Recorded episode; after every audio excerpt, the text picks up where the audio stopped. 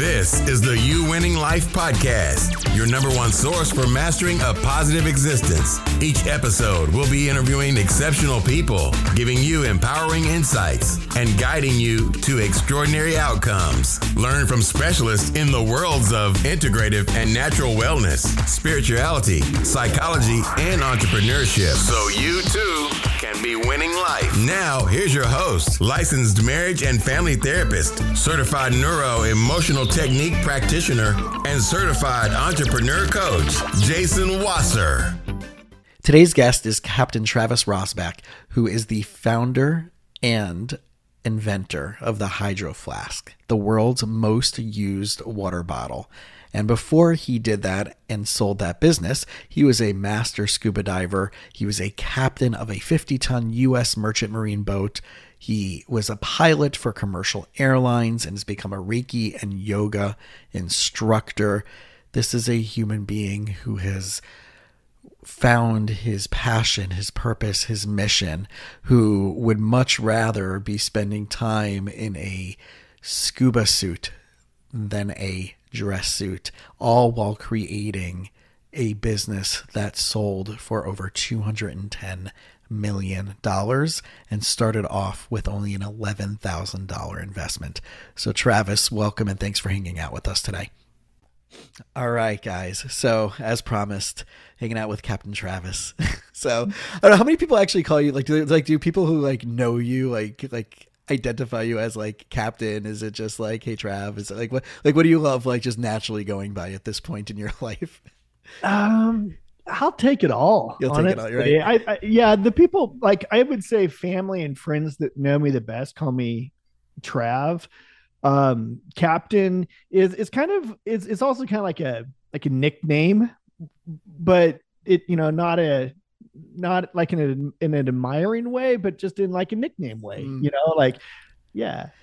Cause you're all right. Yoga master and Reiki and right. We, we, I think this is the interesting thing about the entrepreneurial journey. And as we were talking before the show, of just the development of mindset and psychology of being uh, an entrepreneur, the entrepreneurial mindset is all the different roles and all the different things that we have to play at different stages in our career. And, um, you, you know, you were telling me a little bit about, like, you know, the time of being with Hydro Flask, right? Everybody, you all heard the intro. He's the co-founder and co-creator of Hydro Flask. And, and right there, it, it's such a cool product and had such a relative influence. And, um, on, you know, people got into like, now I want to have this clean, healthy drinking portable thing with me. And right, it, it spawned all these other knockoffs. And as you and I were joking about that, but the the backside, I guess, the, the the true story, the the shadow, the dark side of entrepreneurial life is something that I'm really glad that you and I are going to get to talk about for a little bit, and all the wins as well and the highlights and all the journey of positivity.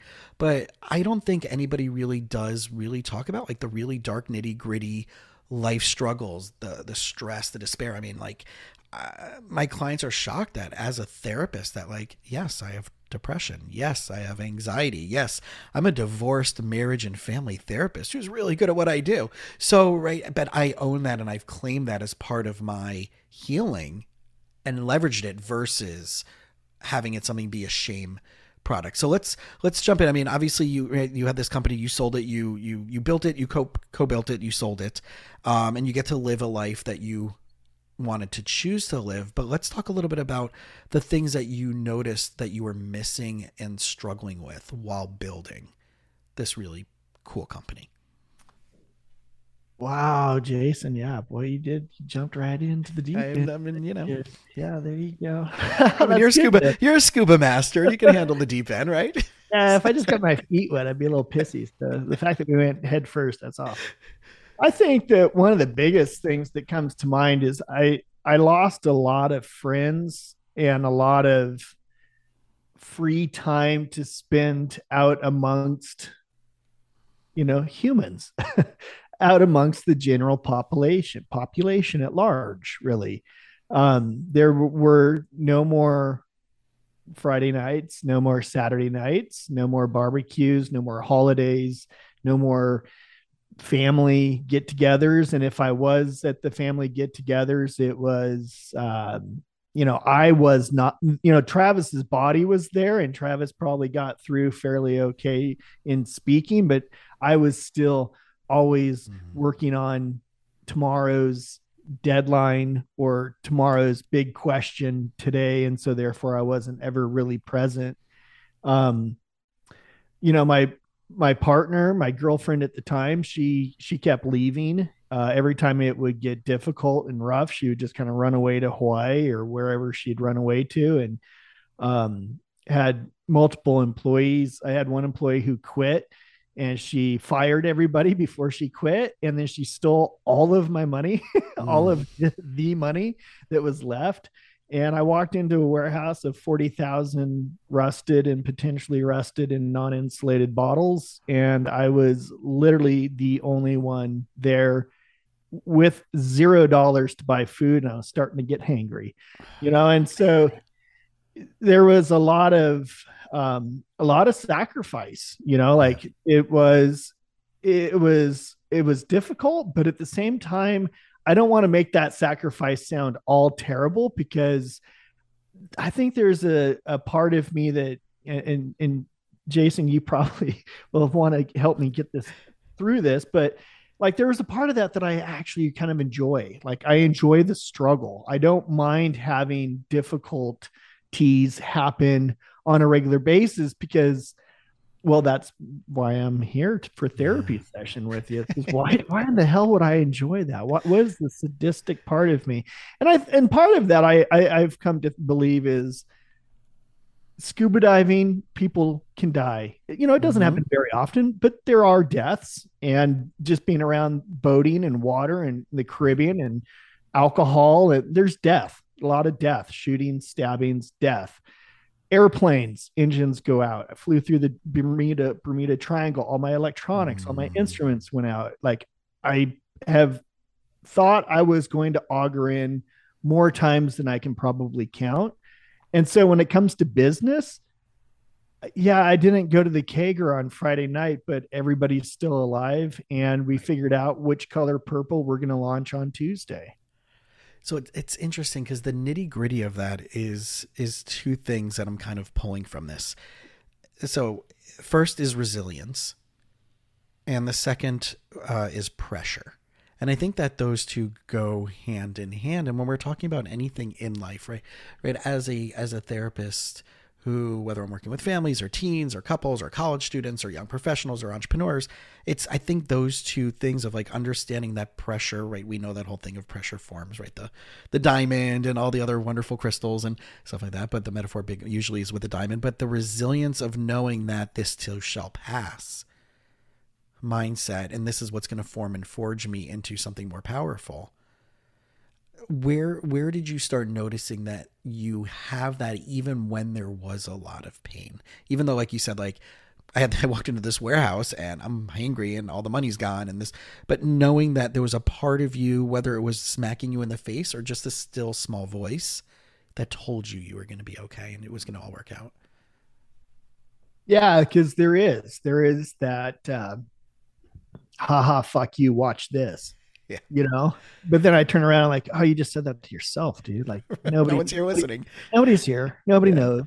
Um, I but think isn't it that probably, it? Isn't that the key though? It, it is. It is. And I think that that probably came when I was quite young. I had a, a very sort of, I, I say the word abusive stepdad. He, he was just, he was all messed up from Vietnam. He had Agent Orange and alcohol and drugs. And, and he was a product of the system, right? He was a product of the uh, Vietnam era.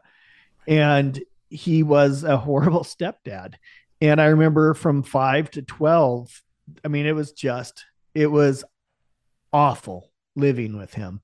And I knew, I always had in the back of my mind that as bad as it was, that wasn't me. My real life was outside of this circumstance. This three a.m. He, he comes home drunk and high from the bars and he grabs me out of bed and throws me out back to rake leaves because some of the leaves had fallen in, in the wintertime. There was snow and ice. Like this would happen on a regular basis. But I, I, I always remember out there raking thinking, yeah, but this isn't like, this isn't Travis. Like I am not this. And, um, yeah, I, I think that, um, I think that helped a lot in the entrepreneurial phases too. Well, if, if everybody, if we stop the episode right here and people just took that lesson of separating themselves from the experience that's happening to them. This isn't a definition of me. This isn't because of me. This isn't about me. I think like the book, The Four Agreements, which I think everybody for nine ninety-nine or whatever it is, and whenever Amazon throws it on sale, everybody should get that book. It's, it's, it's, you know, an hour and a half read at max. Um, But that idea of like anything that anybody does really has nothing to do with you. If we can internalize that, there would be so much more freedom. And the fact that you predisposed, figure that out at such an early age is a powerful, is a powerful tool. So like where, where did you see that? Like as you evolved, like socially, peer pressure, uh, even starting the business, getting the business idea, Where where did that also start kicking in and other aspects of your life? Well, I think a lot of another big part of my life has been I've I'm very inquisitive. I, I love to learn. I love to travel. And I love to meet new experiences and new people. And I, at a very young age, you know, I I, I found myself on the far side of the world in in countries where, oh, you guys don't speak the same language I speak. I speak American. No, you speak English. Oh, I speak English. Yeah, well, nobody else does. Shoot, now what do I do? Yeah. Like eighteen, nineteen, twenty years old, I find myself in this situation. And I and I realize like, nobody really gives a fuck. Nobody really cares about you. Nobody really cares what you're doing. People are going to help. A lot of very friendly, most people, I would say, ninety-nine point nine nine percent are good. Yeah. It's just the bad ones that get the most press um, and make the biggest scene. So everybody looks at them, but most people are good by nature, I believe. And yet nobody really is going to be there to, you know, judge you or, and that, those judgments aren't going to last forever. They're just going to last the fifteen minutes that you spilled your coffee in the coffee shop. And, and, and even still, they're not going to really judge you because they're, they're more concerned about themselves. So I, I think, you know, kind of a hybrid of like, I know who I am and I'm not this, I'm different from this. I know myself has been, has been good. And I know that I can get through these situations. Like I'm not trying to impress anybody. I'm just trying to just do more and do better and do cooler than this morning. Yeah. What's that? What was that line from Ted Lasso? It's like, be a goldfish, because a goldfish has like a ten second memory type of thing. so, so many, so many good nuggets. fifty-first Dates, right? Yeah, yeah, right, right. Hi. so, right. That's a, that's I always a, thought that'd be a lot of like, I think like just to date Drew for a week in that circumstance would be pretty interesting, but I'd, I'd be done after like probably Probably a week at the most. Right. Yeah. That's a, that's a, that's a different therapy. That's a different therapy conversation, but uh, right. Because there's so many of these perspectives that we carry in each aspect of our life. So right, you're coming up with this product, right? And obviously you were passionate about water and nature and, and environment. And, and this idea came to you. And I, and I have this all the time. My, my, my brother-in-law is a product engineer.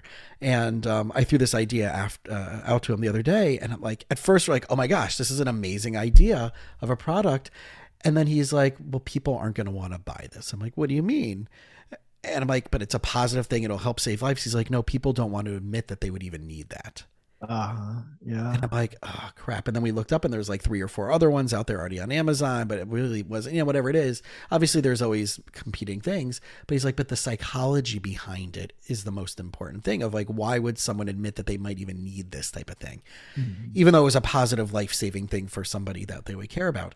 So I'm wondering, like, as you were thinking about, right, as you guys were, were creating this idea of Hydro Flask, I mean, there was obviously a, a mission and there was obviously a, a core value-based purpose for creating this product. And, and, and there was a part of you that was invested in that, obviously. Yeah. Well, and Jason, let's back up a little bit. Mm-hmm. Like I want to commend you for even talking to your, talking to your homie about that and, and, and taking that into confidant, you know, taking it, that in with confidence to a confidant and, and, and trying to, you know, see what would happen. A lot mm-hmm. of people don't even take that step to check. And I look at that as like an exercise that you did. Like you're now, you're now that one exercise stronger. So the next time that you have an idea and it comes and you go to him and he's like, mm, getting closer, buddy. Yeah. Oh, hey, cool. Like you moved up a rung. Um, and then, you know, maybe one hundred seventy-five times from now, he'll say, grand slam, dude, you nailed it. Mm. So I, I see that as practice. Like you just moved up a level a little bit, you know, yeah. Makes sense. Um, That's cool. Yeah. When Hydro Flask came, man, it just, it just hit me in the back of the head. And it was a little bit of need. I needed water. I was thirsty. I needed a water bottle that wasn't single use. It was a, and it was a little bit of just timing. Like the shelves were empty. The guy said, nobody else is doing this.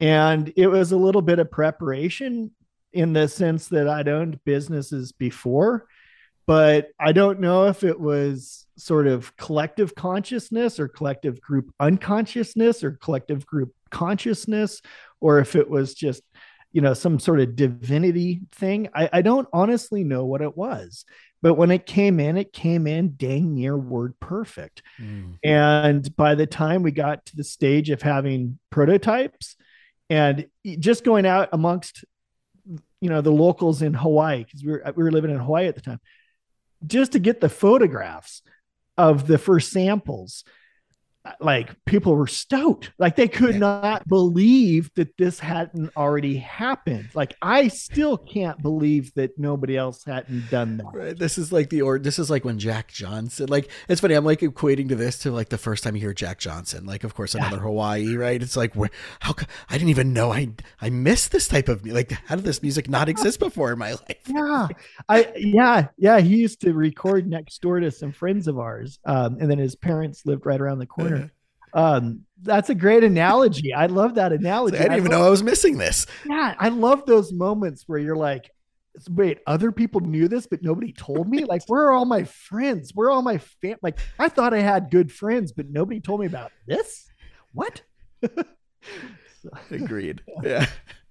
So that, so this idea, right, is, is evolving, and it came and it came out of a passion that, right, again, like you knew that there was a problem that needed to be solved. And it's funny because whenever I talk to people about this, I've been very mindful of, you know, just the environment and obviously water quality. And when you were talking about Agent Orange and knowing that there's a certain company out there uh, that uses pesticides, that they're literally uh, half an ingredient shy of being the same ingredients for Agent Orange that are put in our crops and our food and even dripping into our organic food products. And people can Google that and figure out what that name is of that company.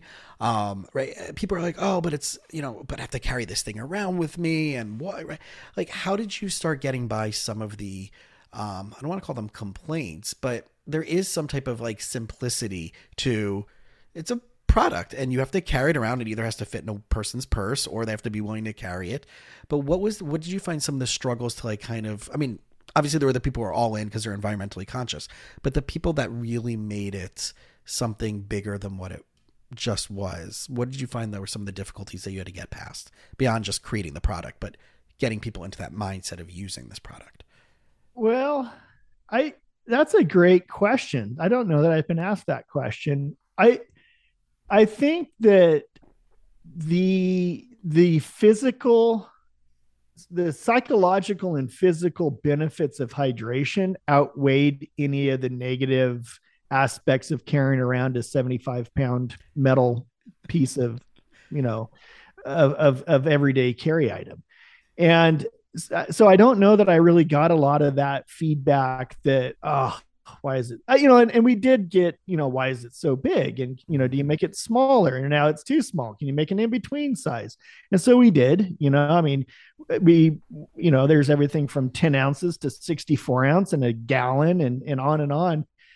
And so there, there's a size that can kind of fit everybody. The biggest, I would say, sort of tongue in cheek complaints that we got is that it worked too well and people weren't accustomed to it. Like living in Bend, having Mount Bachelor so close, people would come in quite upset and, and very seriously upset that they would put in hot coffee in the morning, go ski all day, get back to their car, pick up a bottle, take their gloves off, pick up a bottle. The bottle's freezing cold.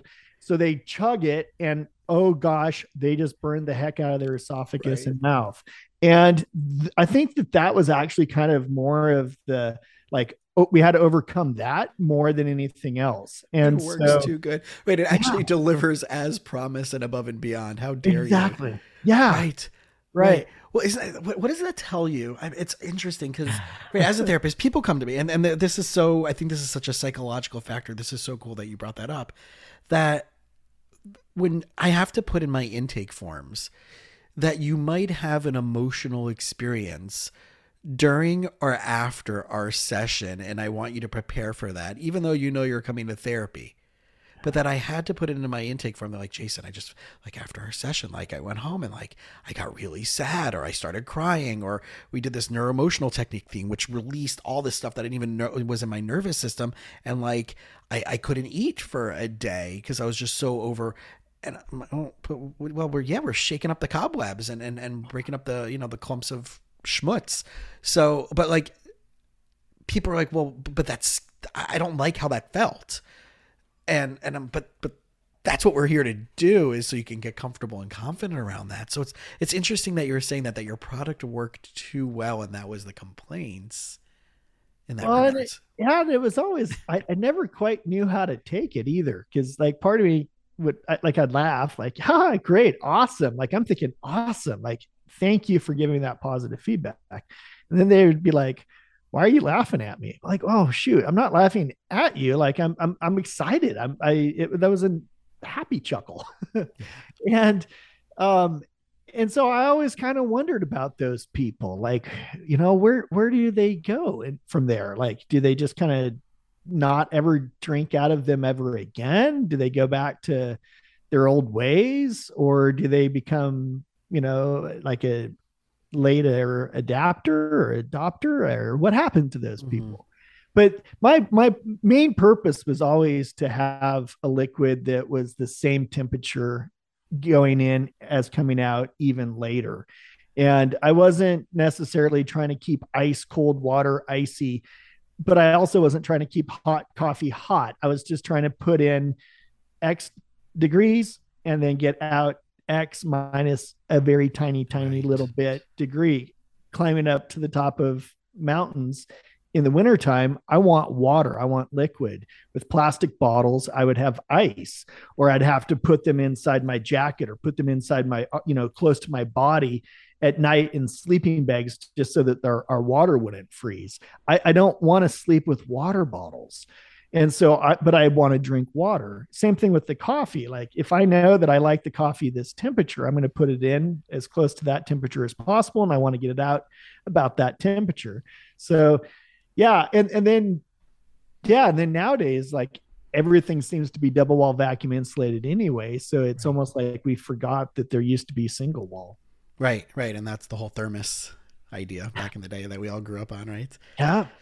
Yeah. Yeah. So I'm interested. So I'm looking at like, you know, just knowing the things that you've done and accomplished, and, you know, you're still, we're still on, on that path, but there's a lot of experiential things, right? It's, it's, it's a lot about, you know, like scuba and captain and, and now the business and, and Reiki and yoga. I mean, number one, like all those, I mean, it makes sense. Like if you're a nature guy and, you know, a little bit on leaning the hippy dippy spiritual edge, then like those things might trickle in, but to go all in and now like go from this like entrepreneurial space to yoga and Reiki, was that something you were already doing through the, through the business journeys when you were already doing that when, when you were a captain, or is this something that came Uh, once you already were out of the company? Like, how did that evolve for you? Well, yeah, that's, that's actually interesting. Cause um, now that I'm kind of putting it together, when I was, I, I started working out in the gym when I was in high school, and I worked out quite a bit. I worked out uh, in weight training class. And then after school, I'd go to the gym and I'd work out again. And I was, I was fairly big. I was fairly pumped and ripped and, you know, eighteen year old physique. Right. And so when I become a, I became a, a commercial airline pilot, and I found that there was just a lot of stress and a lot of pressure and a lot of like a lot of physical demand on it too, you know, like that I had never really thought of before. Um, throwing bags and, and pulling the yoke and, and fighting, you know, an airplane. So I started going back to the gym and found that like, this thing yoga was going on. And I remember I took one class and I was like, oh, this is dumb, but man, the women are just beautiful. You know, like it's a good incentive. Yeah. It was a good reason to wake up at five o'clock in the morning. So I did a little bit of that in, in Saint Croix, and then um, completely didn't even think about it at all. And then later with Hydro Flask, um, somebody, I think, quite honestly told me that like, I need to look into yoga because like I was a bit fried, and I found Bikram, and I went down and um, hated it, but I loved, I, I, I saw it as like, a, like somebody was challenging me, like, you can't do this. Oh yeah. Watch this. And so I did, I'd go to Bikram um, a bit. And then we started kind of learning more about who he as a human is. Yeah. And I thought, you know, I don't really want to financially support that. And then some of the people associated with it were not to my liking. Sure. So I would, I, so I stopped and I completely forgot about yoga. I, I had no interest in it whatsoever. No, no thought of it really. And then after I um, sold Hydro Flask about probably eight or nine months later, I was standing in my living room and I got hit, and it like came down and hit me, and I fell down, and I, I woke up, and like my tongue was different. Like my mouth, my taste buds were different. My, my like desires and my vocabulary and everything was just different. Like even colors looks different. It was a very odd thing. And all I really wanted to do was uh, meditate.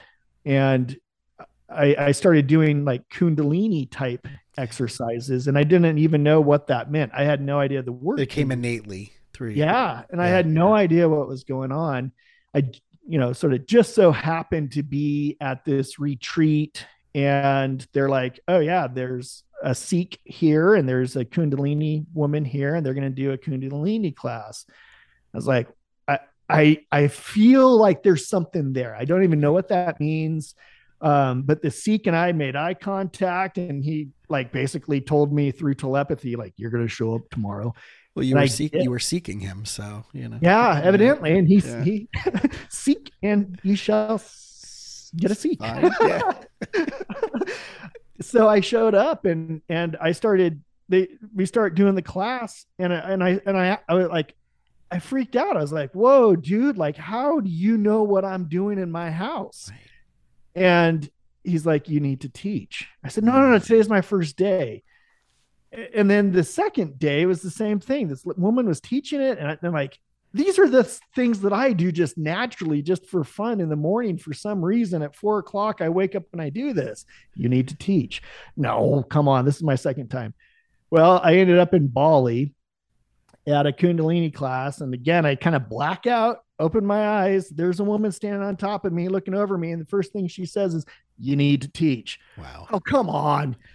And so um, I like, it was a wild ride, but end up in Santa Cruz, and I'm just cruising, just chilling. We went down to uh, Esalen, just hanging out, doing our thing. And next thing I know, I like, got a phone call, and this woman's like, yeah, we got room for you. Come on over for the Kundalini teacher training. Cool. Like, did I call you? And she's like, yeah, I think so. I think I got a message from you. So we turned and went over to Sedona, and next thing I know, I'm a Kundalini yoga instructor. That's amazing. And I was just in Sedona for the first time a few months ago for oh yeah, emotional t- oh man, oh, cool. yeah, yeah. The, I didn't, I didn't get the vortex hit like everybody else did. I was really disappointed with that actually. I mean, it's gorgeous and I love it, but I didn't get that. I didn't get that. I didn't get that vortex uh, energetic. Yeah, I, I got to realign. Boulder, I get it. I get it in Boulder, Colorado when I'm out yeah, there. Yeah, a lot of the locals in Sedona said that the vortex actually left or moved oh. and it's not there anymore. It's and but like the locals aren't supposed to talk about that right. because, hey, please come, please come. But it's a beautiful, beautiful, beautiful place. Everybody should really yeah. go check it out. It's an hour, it and, hour and a half from Phoenix or in uh, Scottsdale.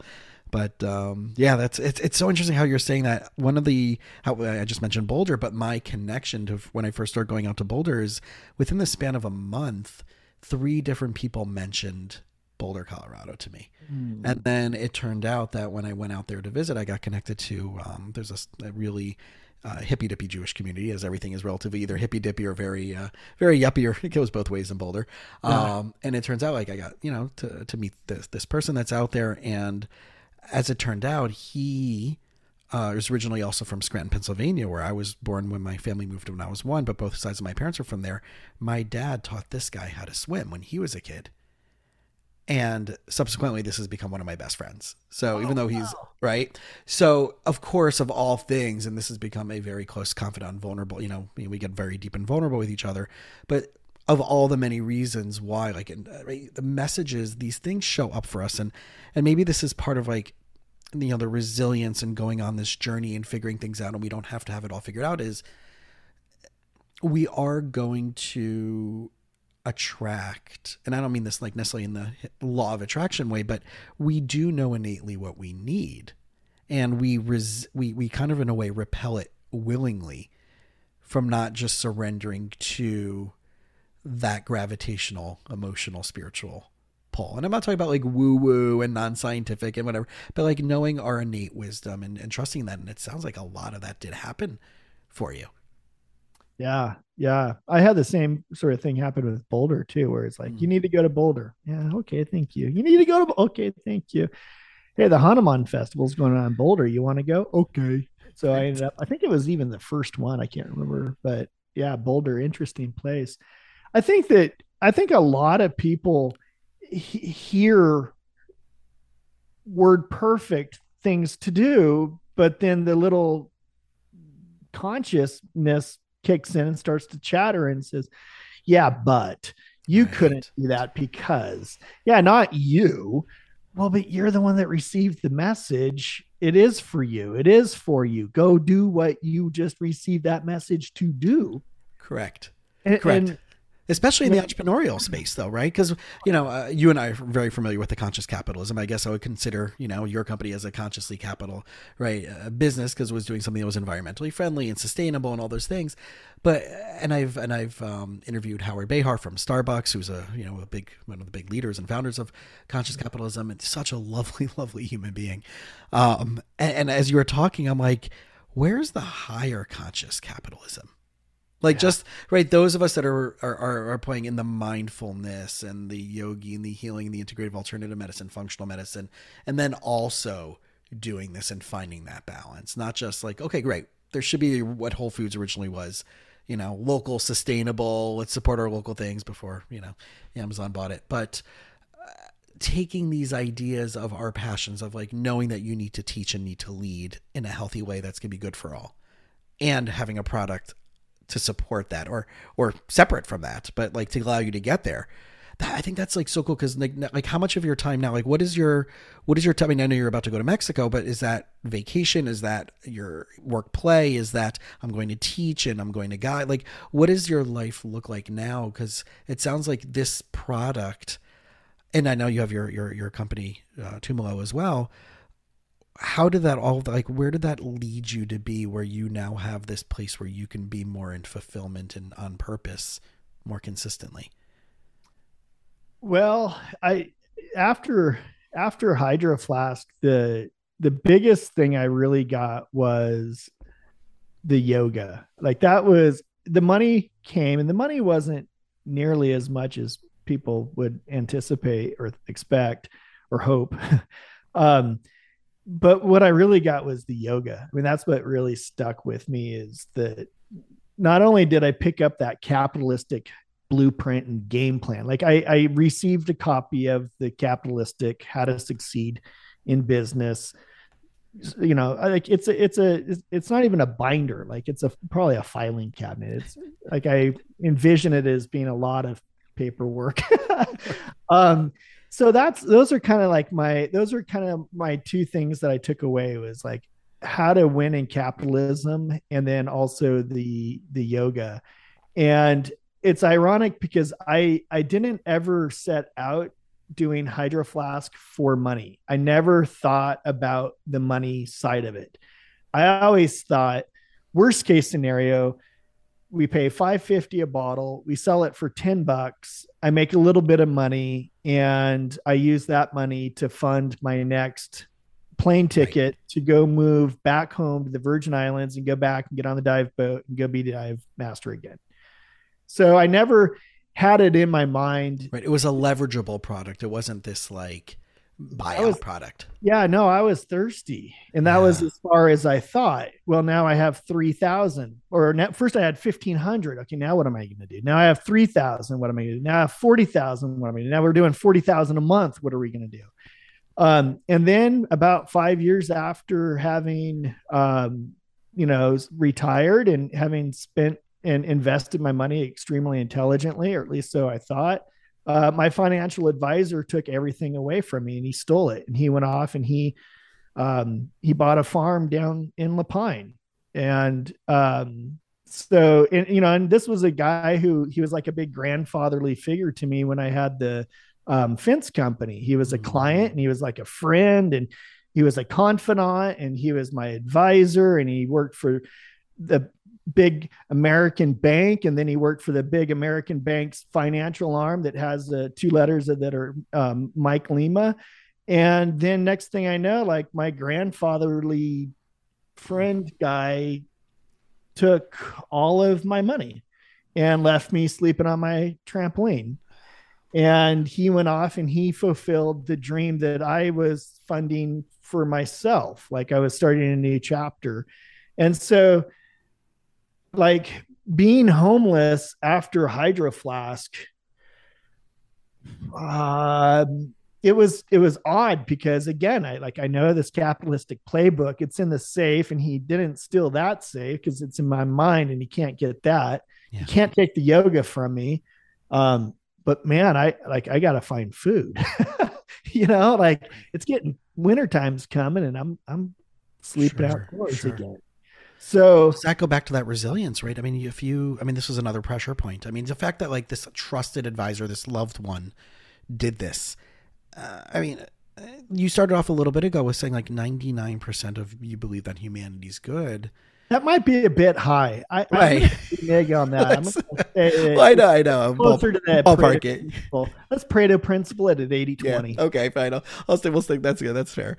So, right. And, and, and, and, and you know, I know my predisposition, right? I, I, I'm a people person. I'm, hopefully as a therapist, you would think, right? So, um, but I also know that like how easy it is to be disappointed and burned. And, and have that bridge really be not, not just destroyed, but like blown up in front of you. And that hurts like a motherfucker.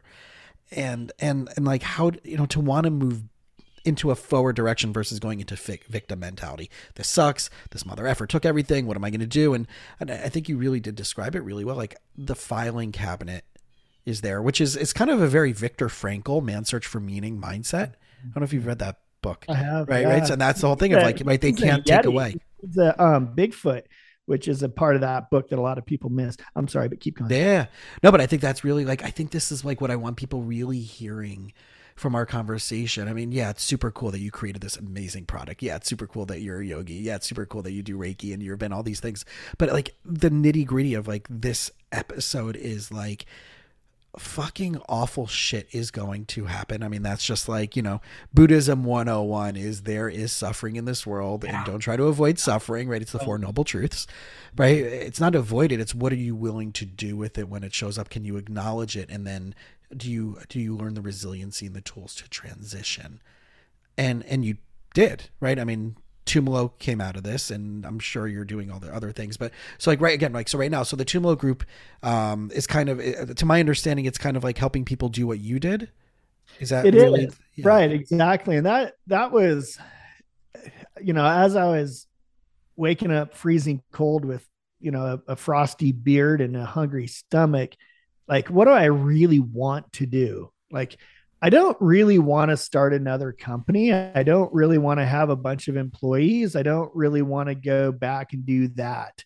So it, it was in, in some ways like that hard reset, you know, was, there was a lot to be learned from it and the resiliency. Yeah. Like not only did it make me call upon all of the resiliency that I had in the bank, but like learn new resilient skills and, Um, and then it, and then after I was on the trampoline, it, it actually got even worse from there. And, and I, and I can't go into that right now, but it, it, it got even worse. Mm. And it, it got worse in a way that, like, I would have never imagined it could have got that bad just even six months before it got that bad. And so I had a guy out to look at, um, I had a well on my property, and that was it, just a well. And, and, and that was it, dust, dirt, trees, and a well. But the well didn't actually pump water. I, you know, I thought it was just like, oh, you just crank the handle and you drink water. No, you have to like wire it, and you got to pull electricity, and you get, there's a lot of shit to do. And this guy showed up, and, you know, he could kind of tell that I was not doing so hot. Mm-hmm. And so he starts telling me about how, um, you know, he went through a divorce, and how, you know, he's hanging out down at the bar down the hill, and, he, you know, he met a great lady down there, and they just love getting drunk together. And like, and then she got arrested, and then he got arrested, and then, but man, they're doing great, and I should come down and hang out with them. And I thought, like, that would be easy. I sure. Would, Path of least resistance. Of me, yeah. yeah. Like, there's a part of me that would love to do that. Like, I'd love to come down and just drown my sorrows down at the bottom of the hill with the, I mean, literally at the bottom of the hill, how figuratively yeah. speaking is that? But, but I, I also used him as like a major, like, oh, look, like, you're going right, to go. That's out. me. If I can, yeah. Right. And, and, and, and I, exactly, like, how, how much time would pass between me here and me there? Not a right. lot. Like, well, that's I'm the right ghost. The that's the ghost of Christmas future right it there. Is, right? I had that after my divorce. I was in Whole Foods, and there was someone I knew. She was, oh, unfortunately, a very, unfortunately unhappy human being. And I saw them a few times, uh, and, and, you know, they're a much older person. Um, and I saw them in a few, you know, amongst friends. And then I saw them at Whole Foods, and I'm like, this is, this is, this is my ghost of Hanukkah future. Yeah. This is, this is, if I don't, if I don't clean some of my like resentments and some of my anger up, this is what my life is going to look like. Like, everything is going to be miserable. So it's, it's profound to, to, cause some people see it and it hits them and it smacks them across the face dozens of times in their life, and they don't do anything about that. And, and I think that that's you know, the the ghost of Christmas future, Jason. I think you said it really well. That's some, that's not something that I had ever thought about or learned about or read about or people talked about. Is, you know, you always, I always at least had thought about and heard about and talked about the, the past, and, oh, I made a great choice, and so I had a good reward. I made a bad mistake or a bad choice, and so I, I got a bad result. But to be able to look at somebody or something as, as a, like as a negative role model, because we're always right. taught growing up, especially in a capitalistic uh, media orientated society in which the United States is, or was, hopefully right. we're moving away whatever, from right now, whatever shit show we are. Who the hell knows what's going oh, on dear today? Lord. Yeah. Um, but that we're always taught to look up, like, oh, this rich guy or this famous person or this celebrity. But it's, it's equally important to go to Walmart and shop and look at how not to be, you know, and, and that's something that, um, you know, when I was young, I grew up, right. I mean, we were eating government cheese, but we were right, literally smack dab in the middle of the hill. Mm-hmm. The top of the hill was the governor's mansion. The bottom was the railroad tracks where the homeless were. I loved hanging out, drinking forties with the homeless. Loved it. I would learn so much right. from the homeless people at fourteen, fifteen, sixteen years old, drinking forties with right. them. They knew how to survive. I, yeah. They did. It yeah. was a survival thing. And I'm traveling to the Virgin Islands, and I'm running the dive shop, and we're getting shot at. We've got knives being pulled. We've got death. We've got mayhem and chaos. And then I come back home to Salem, where everything's like, it was relatively safe back then, and right. relatively, it was very, you know, a white suburbia safe neighborhood. So to go back down the hill and go hang out with the homeless people, it, it kind of like, those kind of like became my people. Cause they had, we had battle wounds already. And I was like sixteen, seventeen, right. Or I'd go to the top of the hill and I'd hang out with the rich kids and their families and their friends. And I would see these nice cars, and they had food in the refrigerator. I remember the first time I had a sandwich that had gone into the toaster oven. They had a toaster oven. Wow. And I remember eating that sandwich. And I still remember the taste of that sandwich thinking, I'm going to be rich just so I own a toaster, toaster oven. oven. Yeah. I would love to have a toaster oven because this is and so we take amazing. That for granted, right? And, and I'm relating to your story because I grew up, right, I'm the scholarship kid. And I went from public school to private school, and I remember like that first day, and like, you know, it was nineteen ninety-three, nineteen ninety-four, and like I remember one of my buddies, like my parents are going through an awful divorce. I'm there on scholarship. I went to an inner city school where I thought was a gun that was put to my head. It was a magnet school where they, you know, if you graduate, you get a scholarship to a certain program for college, but it was, you know, really an awful environment to be in otherwise. And like all of a sudden, like these kids are showing up in like Land Rovers in nineteen ninety-four, nineteen ninety-five, and they weren't bad kids. This is just the culture of, I mean, they weren't like bad inherently because they lived in that world. It was just like, it was so foreign of like, you know, I know where I was and I know where they're, what they're like, they don't, there was nothing that they had to suffer from at that point. No. Um, but, and or just so the, they thought. I'm sure so we thought because one of those kids lost their father at an early age, or there was other stuff that are going right. In other words, it was context to only what you know at that time, but the wisdom of like, who did I choose? Just like you, who did I choose to get the most value from the most with? The people who are gritty, the people who like really knew how to hustle and really know how to work. And like, I'm, you know, and then we take, I think the problem, like the challenge is, it's interesting that we're, that we're going here, that we sometimes take pride as a badge of honor in not doing it easier, more simplicity. Yeah. And I right. think that's the beautiful thing about entrepreneurship, right? The idea of like, from my business coach, Rick, he talks about simplicity, probability, and leverage. If you're not an expert at it, and it's going to take you exponentially more hours, it's going to cost you more in your energy and your effort, even in your financials, and hiring someone else to do it, even though, well, I have free time and I don't have enough money right now, but I should do it anyway. And that like, that's the Superman, Superwoman syndrome that I think like entrepreneurship helps teach us to get out of. But I think there's like a certain ego play at that. I think there's a certain, um, you know, we don't take that humility. And we kind of have that badge of honor of like, no, but look what I did, even though when I couldn't afford to do it. And as opposed to like, well, what would have been the easier and simpler way, which is a little bit more of the entrepreneurial leverage mindset. Mm-hmm. Right. Right. Well, and that's also a, a learning. I mean, it's nice that you have a mentor to help you, give you the entirety of the, you know, you have that snippet, you have the right. vision. And otherwise, you, you know, you starting, you don't. And, then, and I so lived that way for so long. Exactly. And, and and I did too. I lived so long not knowing what I didn't know. And then after, after waking up on the trampoline thinking, well, okay, I know, I know a lot about business. You know, yesterday I knew a lot about business and I knew how businesses work. And then the next morning I wake up homeless. It's like, I got a lot of learning to do.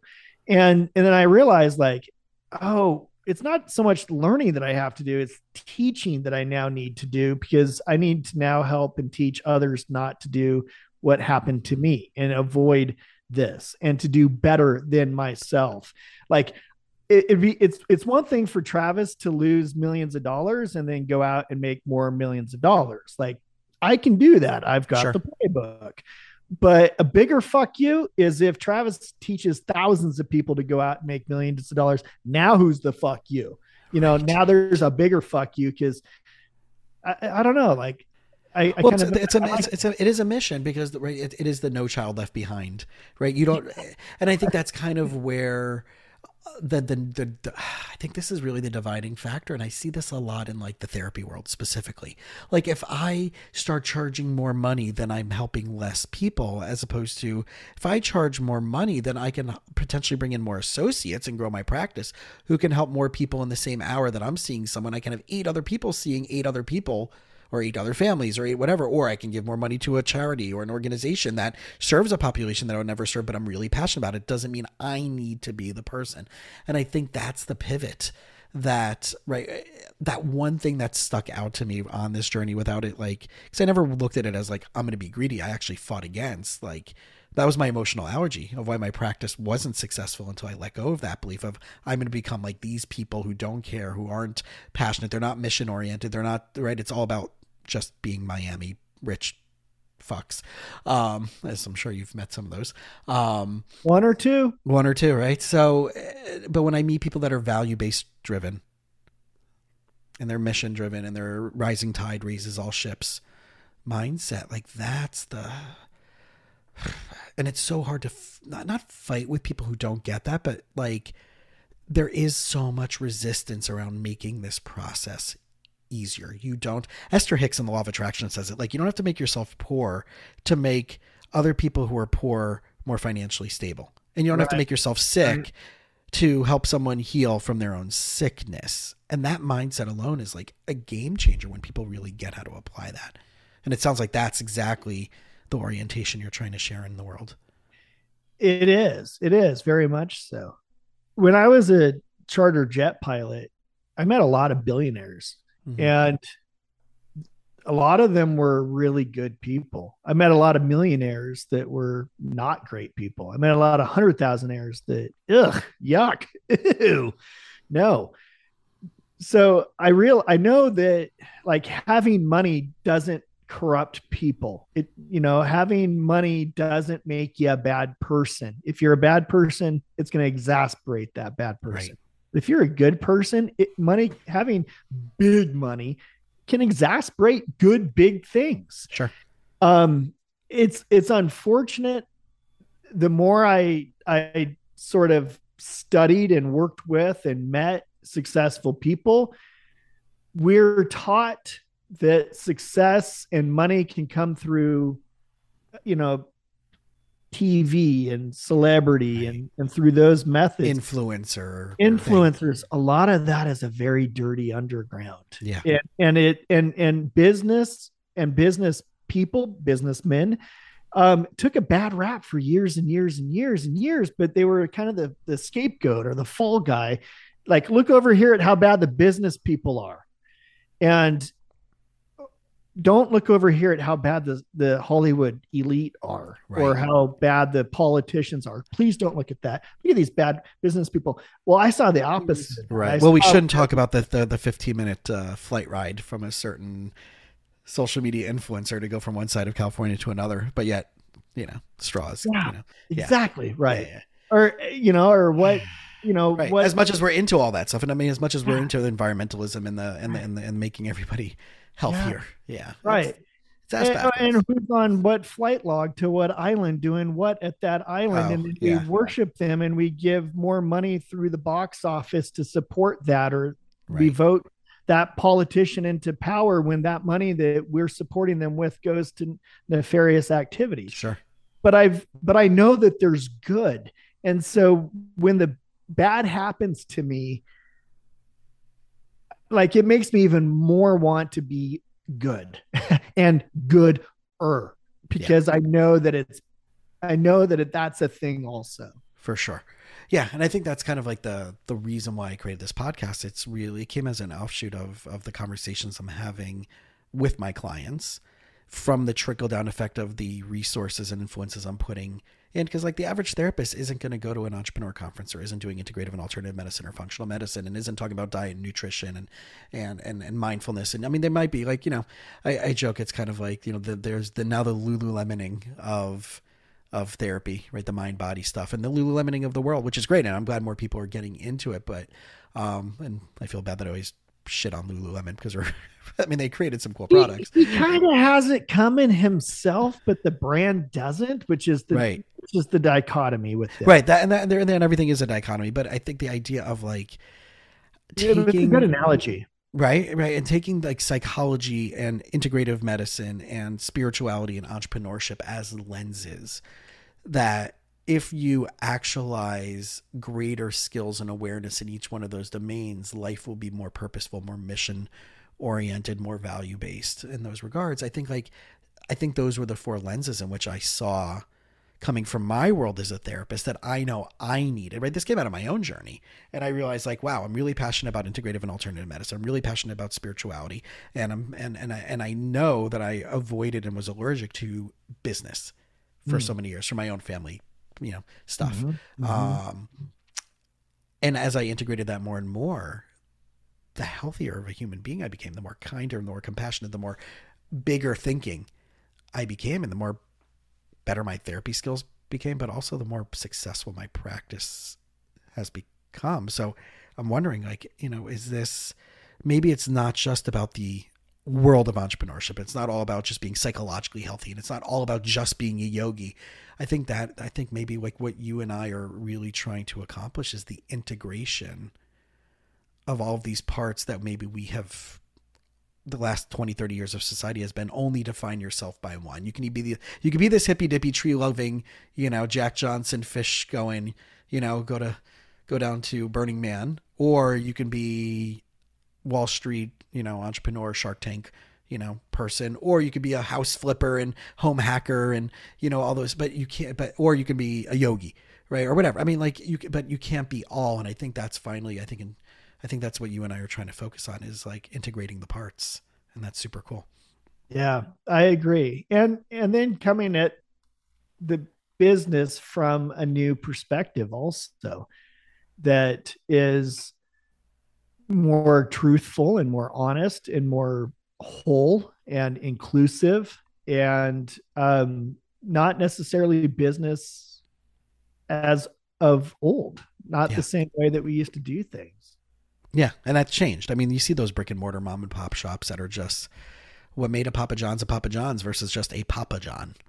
Right. Right. right or any right. of those things. I mean, that's yeah. the whole, right. With the whole Ray Kroc thing, but then you saw the nefarious stuff behind the scenes, but it, yeah, yeah. It, it's a dichotomy. It really is. 'Cause you have to have grit. You have to have a fuck you attitude, and yet you can't, you can't lead with that, and that can't be who you are. And that it's fuck you with a heart. That's it. Is. It is. You know, it's like when you fire somebody, or you have to make a decision that you're going to go left versus right, and more people are going to get hurt in the short term, but in the long term, more are going to benefit. You know, it's like, I've never been to a war, but I can imagine it's a lot like that. Like, you know, you have to sacrifice some of yeah. your troops in order to win the battle. And you're going to have to sacrifice a lot in the battle in order to win the war. Yeah. But at the same time, you got to win the war for the betterment of everybody else around you. That's an even else. bigger piece of the pie. Yeah. Yeah. It's, it's such a short-term, long-term debate in that, in that regards. So I know this is, you know, your good place for us to hold and pause, and definitely want to invite you back to take this further and deeper into this, because there's so much more.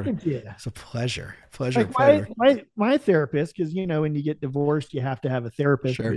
especially with children. You have like it's you, like one gets checked out to you, like at the library.